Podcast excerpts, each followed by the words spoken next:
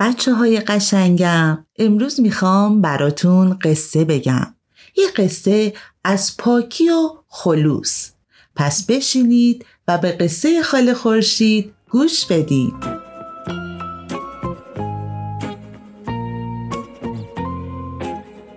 یکی بود یکی نبود.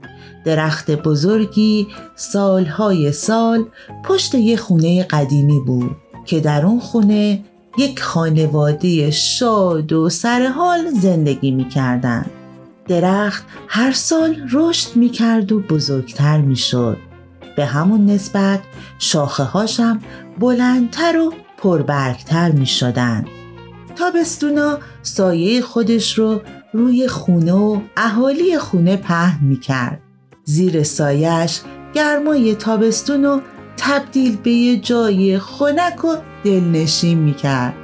اما در یک روز زمستونی که هوا خیلی سرد شده بود پدر خانواده به همسایش برمیخوره با اون همراه میشه و مشغول صحبت به سمت قهوه خونه را میفتن در راه مرد همسایه میگه اون درخت پشت خونتون چقدر بزرگ شده رفیق جان. نمیترسی اگه یه موقع شاخه ای ازش کنده بشه روی سقف خونت بیفته. خونتون رو خراب کنه یا اینکه بچه که مشغول بازی هستن روی سرشون بیافته و خدایی نکرده براشون اتفاقی پیش بیاد. تو اصلا نگران این مسئله نیستی؟ مرد به نصیحت و هشدار همسایه فکر کرد.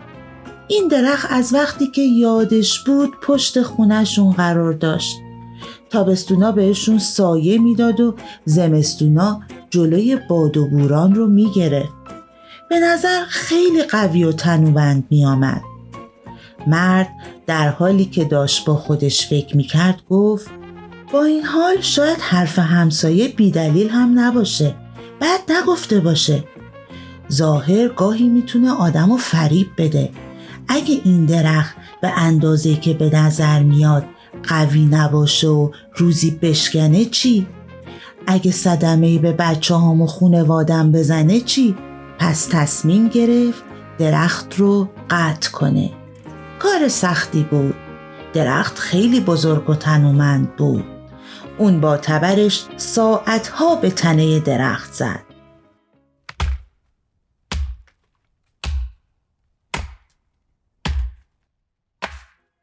چون درخت خیلی بزرگ بود و شاخههاش خیلی بلند شده بودن بریدن اون درخت بسیار مشکل شده بود.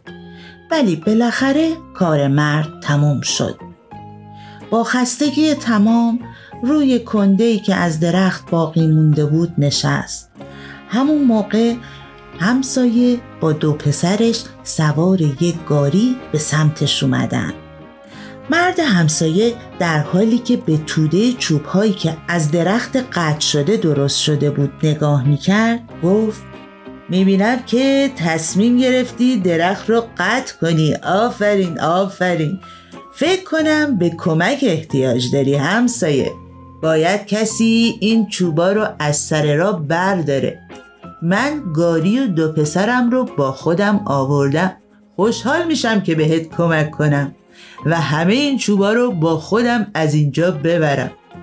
و بدون اینکه منتظر شنیدن جواب بشه فریاد زد آهای پسر بدو این بیای. خودش و پسرهاش مشغول بار زدن چوب ها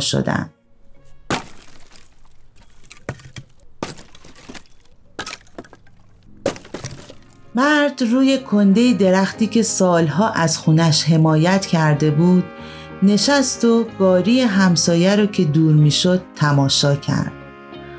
همون موقع متوجه شد که همسایش اصلا نگران امنیت اون و خونوادش نبوده بلکه نگران هیزم برای سوزوندن در زمستون بوده تا گرم بشه.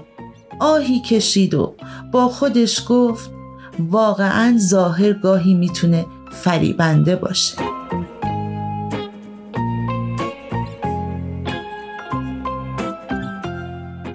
بچه های عزیزم مرد همسایه هیچ خلوصی در حرفاش نبود. یعنی فکر و گفتارش با هم فرق داشتن. ای کاش همه ما بتونیم فکر و گفتارمون رو یکی کنیم. و دنیا رو جای قشنگتری برای زندگی بسازیم